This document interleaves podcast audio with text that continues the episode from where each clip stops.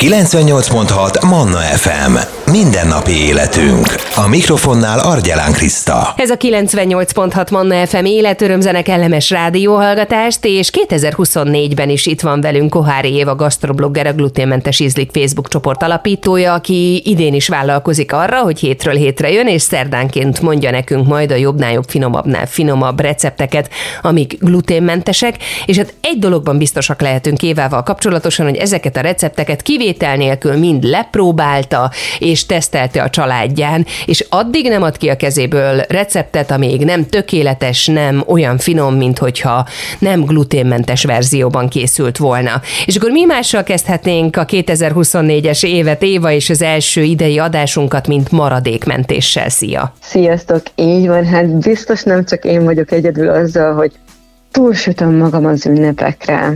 Több lesz a beigli, a zserbó, az ilyen kalács, az olyan kalács, ezek a kis hókifliszerűségek. Biztos, hogy mindenkinél szokott ebből megmaradni.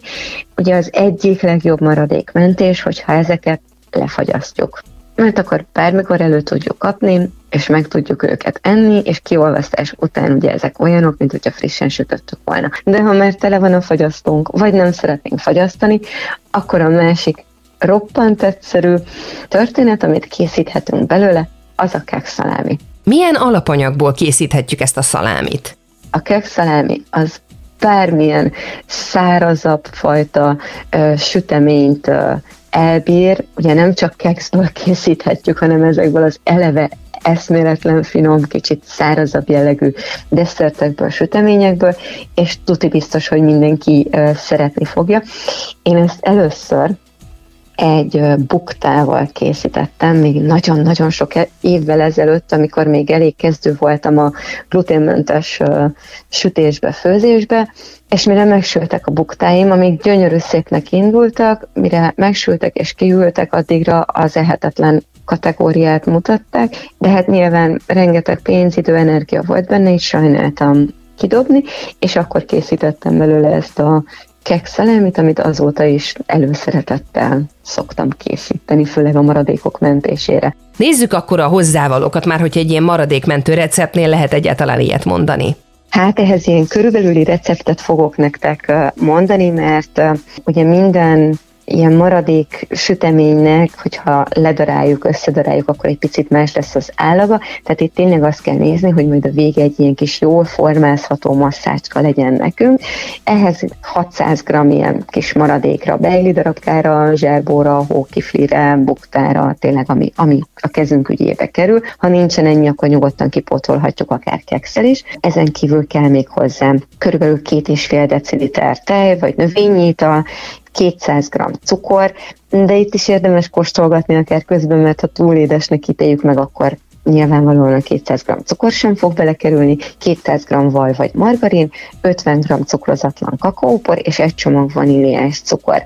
Ezeket a kis maradék száraz süteményeket egy késes aprítóba dobáljuk csak bele, és egyszerűen daráljuk le. Ha a maradékokat összeaprítottuk a késes darálóban, akkor mi következik?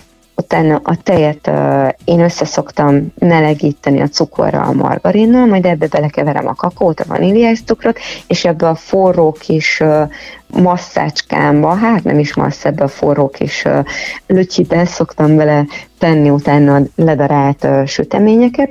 Egy őzgerinc formát folpakkal ki szoktam bélelni, és beleöntöm ezt a kis forró masszát, és pár órára beteszem a hűtőbe, vagy hogyha éppen van hó, akkor mehet ki nyugodtan a hóba is, és hogyha ez az egész megdermet, akkor már szeletelhetjük és fagyaszthatjuk is. Nagyon szépen köszönjük! Én is köszönöm szépen. Sziasztok! Kohári Éva gasztroblogger, a gluténmentes ízlik Facebook csoport alapítója volt az, akivel keks szalámit készítettünk és dobtunk össze ezúttal maradékmentésképpen, és természetesen Éva megígérte nekünk, hogy 2024-ben is a rendelkezésünkre áll, várja a hallgatói kérdéseket, hogy ki milyen témában milyen receptet szeretne hallani, és akkor ő hozza majd nekünk szerdánként 7 és fél 8 között ide a mindennapi életünkbe.